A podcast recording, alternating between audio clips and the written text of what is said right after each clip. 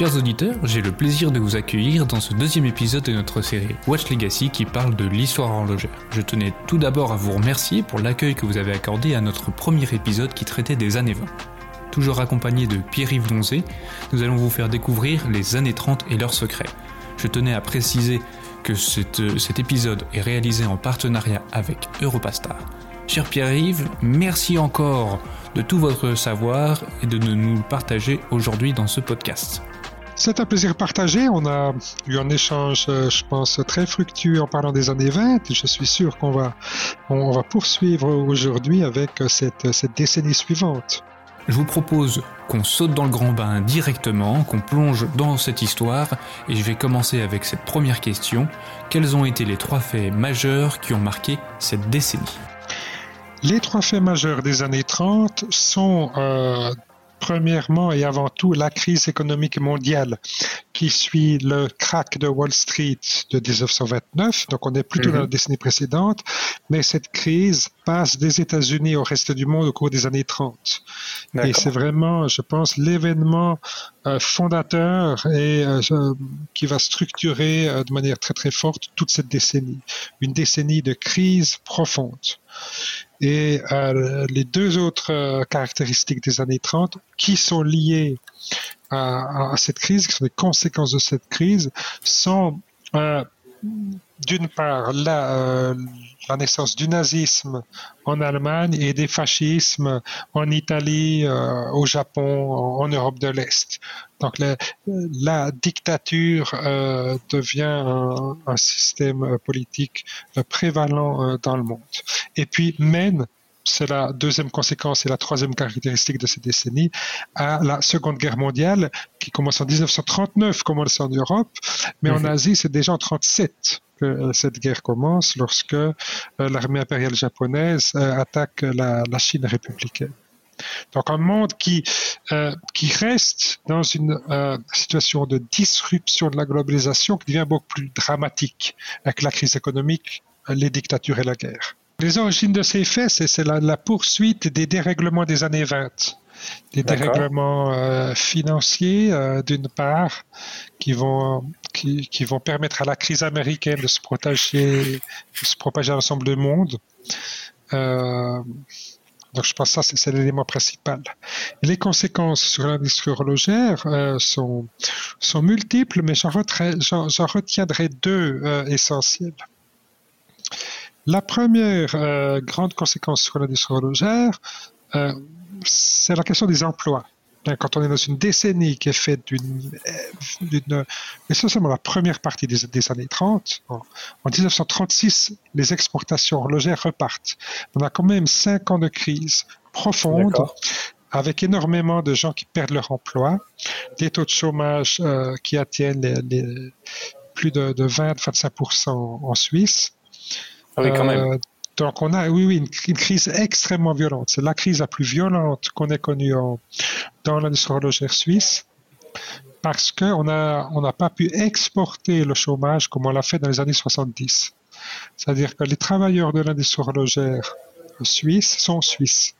Donc, lorsqu'ils perdent leur, emploi, ils restent dans le pays et ce sont des chômeurs qui, euh, qui font face à des graves difficultés. Plus tard, on aura affaire à des travailleurs étrangers qui vont retourner chez eux. Donc, euh, les effets sociaux en Suisse seront largement diminués. Mais c'est pas le cas, euh, c'est pas le cas ici. D'accord. Et cette situation dramatique au, au niveau de l'emploi va amener dans l'horlogerie de manière plus générale en Suisse à des, des collaborations entre syndicats et patronat à un consensus, le début du consensus euh, suisse avec la paix du travail au milieu des années 30.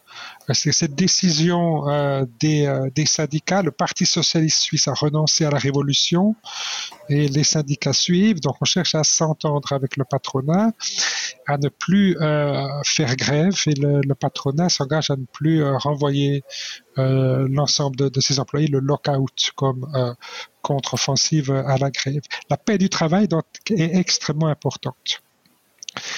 Et cette paix du travail, elle s'inscrit dans le deuxième euh, phénomène, la deuxième conséquence de, cette crise, qui est le renforcement de euh, la, la, cartélisation de l'industrie horlogère suisse.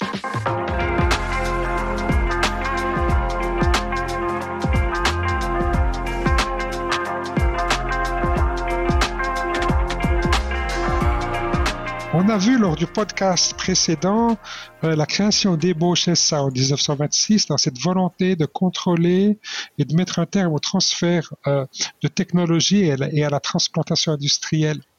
Et puis j'avais bien souligné euh, la, question de la dissidence, hein, cette, question très importante. Lorsque une ou deux entreprises ne suivent pas la tendance générale, continuent d'exporter leur savoir-faire, le système ne fonctionne plus, on n'arrive pas à contrôler le transfert de technologie. Alors on a face à la crise, la crise est si forte que politiquement, les, euh, les entrepreneurs horlogers vont demander une intervention plus forte de l'État. Et cette intervention plus forte de l'État, elle se fait en deux temps.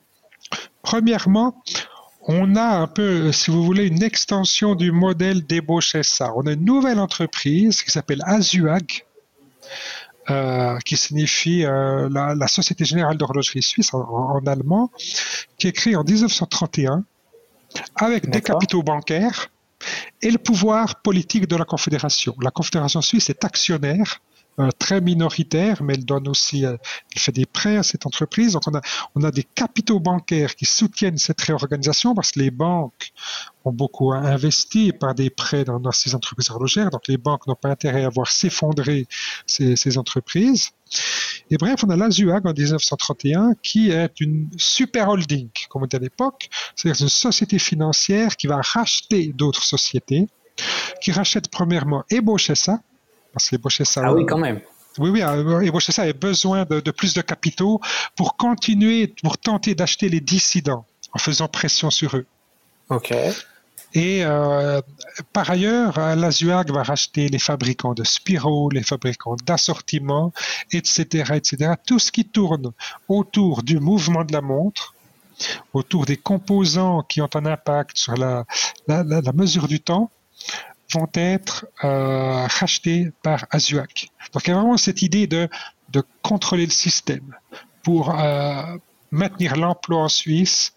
Euh, par ailleurs, il y a un élément important, c'est qu'on cherchait à garantir des prix bas garantis dans un contexte de crise. C'est-à-dire lorsqu'un fabricant de composants vendait sa pièce à un fabricant d'horlogerie, on a tenté de mettre un terme à la compétition par les prix, d'assurer des prix minimaux à tout le monde pour qu'il y ait pas ou peu de faillites. Euh, donc, vous voyez, un système qui est très loin du monde libéral qu'on connaît aujourd'hui. Le drame, c'est que cet ASUAC, ça ne va pas fonctionner. Ah. Malgré tous ces capitaux, malgré l'intervention politique, ça ne fonctionne pas. Pourquoi? Parce qu'il reste, comme d'habitude, les fameux dissidents. Toujours les mêmes. Hein. Euh, toujours les mêmes. Euh, des petits fabricants un peu têtus qui continuent d'exporter leurs pièces qui veulent pas être rachetés par la ZUAG, il y a des impressions qui sont faites contre eux. Comme les banques sont dans la ZUAG, par exemple, il y a des banques qui vont refuser des crédits bancaires à ces petits fabricants et autres. on leur met vraiment la pression et puis euh, rien ne fait. Euh, donc euh, certains continuent. Ce qui met en cause tout l'équilibre du système. Euh, puisque euh, voilà, une entreprise fait ceci, pourquoi moi je ne le ferai pas? Donc euh, pour les prix minimaux, c'est la même chose. Lorsque quelqu'un accepte de travailler en dessous du prix minimal pour tenter de survivre et prendre le, marché par rapport à un concurrent, tout, tout le système s'effondre. Et puis finalement, pour que le système soit viable, ce qu'il faut, c'est une intervention légale de l'État. C'est-à-dire, c'est ce qui va se passer en 1934. Au plus profond de la crise, on a la Confédération suisse, l'État fédéral, qui va intervenir simplement en légalisant ce système, en disant maintenant, ce système de contrôle des prix, d'interdiction d'exporter des machines-outils ou d'exporter des, des pièces, c'est pas simplement un accord privé, c'est une loi. C'est un, c'est le cadre légal. Il est désormais interdit d'exporter, sous peine de poursuite judiciaire. Donc là, la dissidence s'est terminée. Mais pensez bien, on, est en Suisse, dans un des pays les plus libéraux du monde, et on a quand même l'État qui prend en charge le contrôle de l'industrie horlogère. C'est pas rien c'est une quasi-soviétisation du système, euh, euh, parce que au-delà du contrôle des prix et des exportations, l'État va commencer de contrôler les structures elles-mêmes. Parce que toutes ces PME qui étaient d'accord de d'avoir l'État qui, qui intervienne pour contrôler leurs activités, ils vont vouloir aussi assurer leur survie. Et ce qu'on veut éviter, ce sont les fusions. On veut éviter d'être racheté par un gros. Euh, et pour ceci, désormais, depuis 1934, tenez-vous bien, toutes les activités des entreprises horlogères sont euh, contrôlées par l'État. Par exemple, je donne deux exemples. Le type de produit que vous faites dépend d'une autorisation de l'État. Euh, par exemple, un fabricant de boîtes de montres argent de forme ronde ne peut pas de lui-même commencer de faire des boîtes carrées parce que son client les lui commande. Il faut une autorisation de l'État pour faire des boîtes carrées. Euh, il faut une autorisation de l'État pour faire des boîtes en or. Donc tout est contrôlé par l'État, ce qui paraît hallucinant aujourd'hui. Est-ce que c'est pas un peu inspiré euh, de, l'établissage, où justement un peu chacun avait sa propre spécialité euh? Ah, tout à fait. Plus qu'une inspiration, c'est une volonté de maintenir les structures de l'établissage et de les figer pour, euh, pour lutter contre la concurrence. Mais ah le, problème, c'est que l'établissage, c'est un monde de libre concurrence où les hmm. établisseurs, les fournisseurs, les sous-traitants faisaient ce qu'ils voulaient. C'était la, la libre concurrence euh, souvent acharné qui faisait que ce système s'adaptait à l'évolution de la demande du marché mondial. Désormais, ces structures sont figées. Et puis une deuxième euh, un deuxième exemple de cette bureaucratisation du, contrôle, c'est que la création d'entreprise elle-même dépend d'une euh, autorisation de l'État.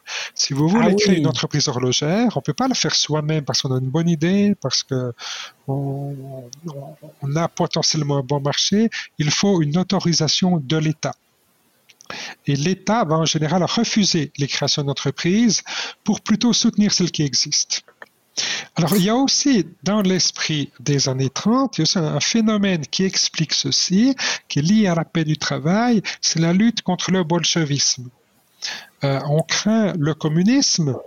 Euh, il y a quand même eu en Suisse une grève générale très forte en 1918 déjà, euh, qui montrait l'importance du, mouvement ouvrier. Donc le mouvement ouvrier, c'est euh, assagi, euh, collabore désormais avec le patronat au sein de la paix du travail, mais on craint euh, ces, ces, débordements, là, le communisme fait, fait, beaucoup peur. Il y a l'idée de se dire, c'est que dans les régions horlogères, à part l'horlogerie, on n'a rien. Donc il vaut mieux conserver dans chaque village un ou deux petits patrons avec proches de leurs ouvriers, euh, avec des ouvriers qui sont à la campagne, qui ont leur lopin de terre pour faire un peu de jardinage, plutôt que de concentrer tout ça dans quelques grandes villes. On aurait des grandes usines avec un mouvement ouvrier qui risque de devenir extrêmement fort, puissant et revendicateur. D'accord. Donc, cette, idée de lutter contre le communisme, dans cette décennie de, comment dire, de, de, tensions politiques très fortes hein, dans les, années 30. Donc ça, c'est un élément qui est aussi important. Maintenir l'emploi et les entreprises pour lutter contre le bolchevisme. Voilà donc une des conséquences de la crise financière sur l'industrie horlogère. Mais qu'en est-il des conséquences sur cette industrie de la montée du fascisme et du nazisme, ainsi que la Deuxième Guerre mondiale?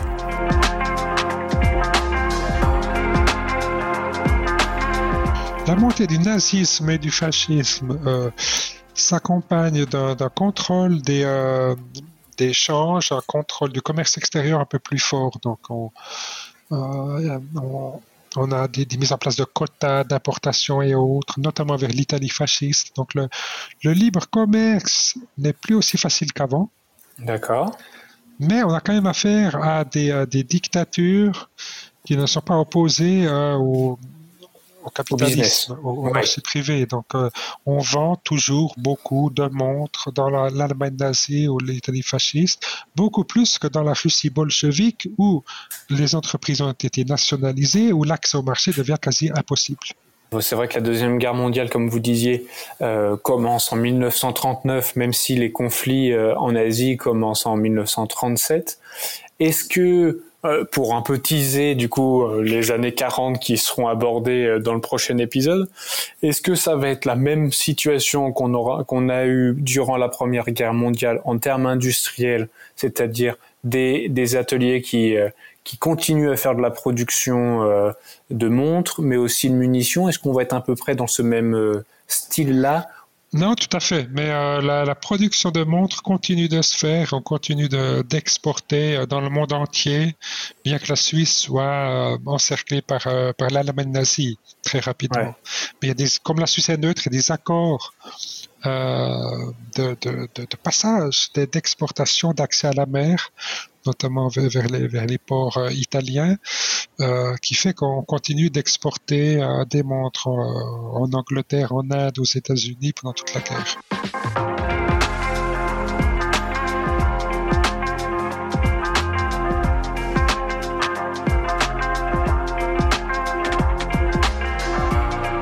Et quand vous regardez du coup cette décennie des années 30, quels sont les, enseignements qu'on pourrait en tirer aujourd'hui? Alors, je pense que le principal enseignement, ce sont les effets euh, négatifs à long terme d'une intervention de l'État, d'une intervention protectionniste, protectionniste de l'État. C'est ce qu'on avait avec ce fameux statut horloger, comme on l'appelle, cette, cette bureaucratisation du contrôle de l'État. À court terme, c'est très bon parce que ça maintient l'emploi et les entreprises en place. Mais le problème, c'est qu'on va avoir des structures industrielles qui sont figées. Euh, ça, va, ça va limiter l'innovation d'une part et surtout, ça va empêcher les entreprises de se réorganiser par des systèmes de fusion, vente, etc., euh, alors que c'est quelque chose qui se passe dans d'autres pays après la Seconde Guerre mondiale. On le verra dans d'autres podcasts, j'imagine, mais l'industrie horlogère américaine, japonaise, elle se réorganise après la guerre sur la base de grandes entreprises. Et cette intervention de l'État dans les années 30 en Suisse va empêcher les entreprises suisses de fusionner rapidement et empêcher donc euh, la, rationalisation de la production. On est ici au cœur d'un problème qui va mener à la crise horlogère des années 70. C'est ça, beaucoup plus que la crise du quartz, qui va euh, mener à, cette grande crise. La rigidité industrielle qui saisit la Suisse durant les années 30 a-t-elle aussi atteint la créativité des entreprises? Finalement, Existe-t-il un style de ces années? Et si oui, quelle est la caractéristique de la montre des années 30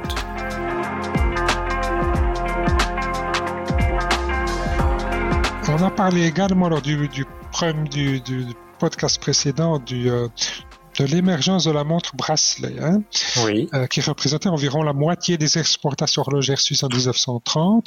Donc on a une poursuite très forte de cette tendance. En gros, à la fin des années 30, euh, plus de 80-90% des, euh, des montres suisses sont des montres bracelet. D'accord. Donc on, a la transition vers la montre bracelet est achevée, mais pas n'importe quel bracelet. On est passé de montres plus ou moins luxueuses destinées aux dames à des montres simples, bon marché, destinées aux masses. Ce qu'on appelle la montroscope.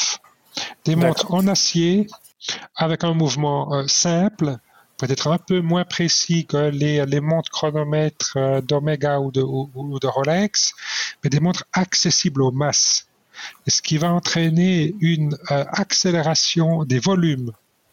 On a une croissance des volumes des exportations la montre devient un bien commun. Euh, accessible vraiment à tous. Et c'est ça qui symbolise la montre des années 30. La montre, euh, la montre bracelet simple, euh, bon marché et accessible. On l'a souvent oublié, mais la Suisse a aussi produit énormément de, de, de, ces montres toutes simples. Et justement, qui dit euh, grand public, euh, dit euh, devoir produire en masse, et qui dit donc avoir des conséquences industrielles avec des nouveaux processus de fabrication Absolument. Donc, on a, je dis qu'il y a peu de rationalisation dans l'industrie horlogère suisse avec la, cristallisation des, structures. Il y a une exception à cela, c'est la production d'ébauches et de mouvements. Euh, grâce à la ZUAG. La ZUAG euh, a, concentré euh, toutes les, a racheté en gros toutes les entreprises actives dans, dans les organes régulateurs et, le mouvement. Et on a, notamment au sein chez ça, qui appartient à la ZUAG, on a une rationalisation du nombre de calibres et on a une amélioration de ces calibres. Comme ils sont vraiment produits en masse, leur euh, qualité euh, se stabilise et s'améliore grandement. Donc, si vous voulez, la différence dans les années 30 entre un mouvement état et un mouvement fabriqué par les manufactures, donc qui fabriquent tout à l'interne, Longines, Omega, IVC, Zenith et autres. Donc cette différence tend à, s'amenuiser. Euh, la, qualité des ébauches faites par ébauche devient importante. Après, après, il y a bien sûr le développement de marques, il y a l'habillage qui va changer, qui ne sera jamais rationalisé. Donc là, on aura un éclatement euh, de, de la production qui se poursuit. La montre des années 30 est donc une montre bracelet à destination des masses. Cette décennie a été marquée par la lutte contre le chômage et le communisme, mais aussi par une rigidification de l'industrie horlogère. Autant d'éléments idéaux pour donner naissance à une petite histoire dans la grande histoire. Alors, je pense que une excellente petite histoire qui, euh, fait le lien entre la, la Suisse et l'industrie horlogère mondiale et le contexte de cette époque. C'est la création de Citizen Watch, l'horloger japonais en 1930. Euh, cette, cette entreprise née en 1930, en fait, c'est une entreprise qui est co-organisée par un Suisse et des Japonais. Le Suisse, c'est Rodolphe Schmidt. C'est un petit fabricant horloger de, euh, Neuchâtel.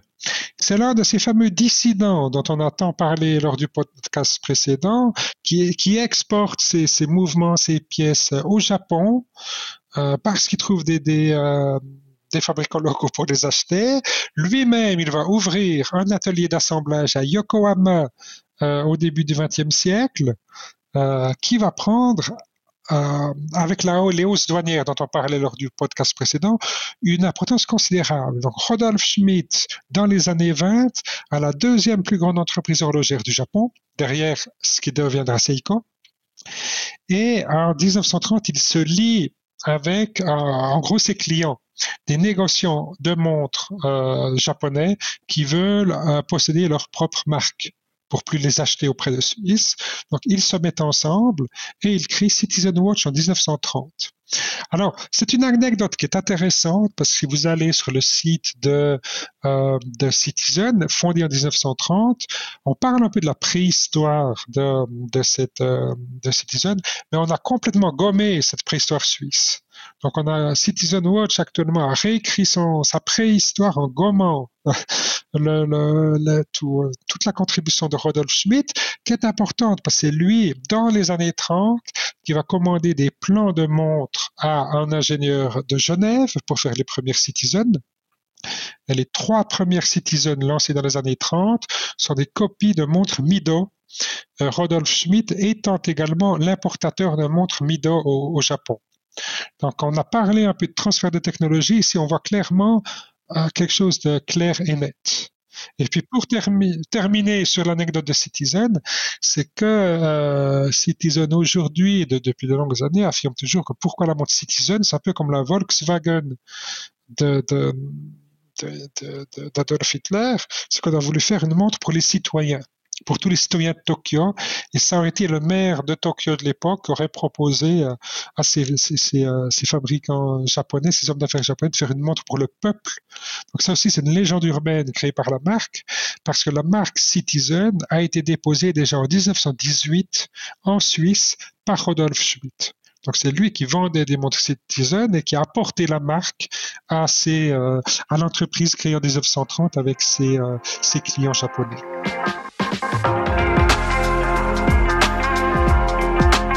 Les années 30 marquent un tournant dans l'histoire horlogère avec une intervention renforcée des pouvoirs publics. La création de l'ASUAC, ultime recours dans la lutte contre la dissidence et la protection des entreprises et des emplois, a donné naissance à sa propre rigidification.